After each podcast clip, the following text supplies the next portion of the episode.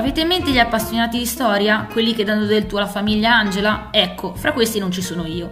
Ma qualcuno in volpe giocosa c'è, tant'è che abbiamo acquistato Black Orchestra. È un gioco adesso ristampato da Asmodee e che ve ne parlammo anni fa, quando era un Kickstarter. Si gioca da 1 a 5 giocatori per partite che possono durare anche un'ora e mezza. Costa circa 60 euro, ad esempio, sul sito di Get Your Fun. Quello che ci colpì già anni fa fu la capacità di Black Orchestra di richiamare con la grafica il periodo storico che vuole raccontare. Parliamo cioè della Germania nazista, dove i giocatori impersonano partecipanti a un complotto per uccidere Hitler.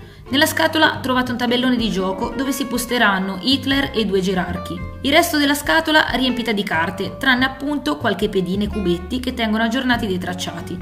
Black Orchestra è un titolo cooperativo, riuscirete nell'intento di rovesciare Hitler solo se lavorerete come una squadra.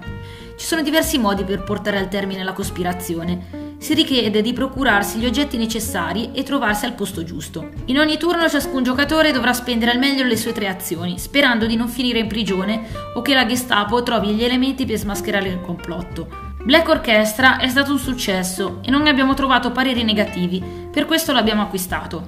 È un gioco che richiede una buona pianificazione, anche se il successo o no dell'impresa è legato al lancio dei dadi. Per noi di Vulpe Giocosa non è un difetto, ma anzi una giusta caratterizzazione. Chissà che Black Orchestra non mi faccia venire voglia di appassionarmi alla storia.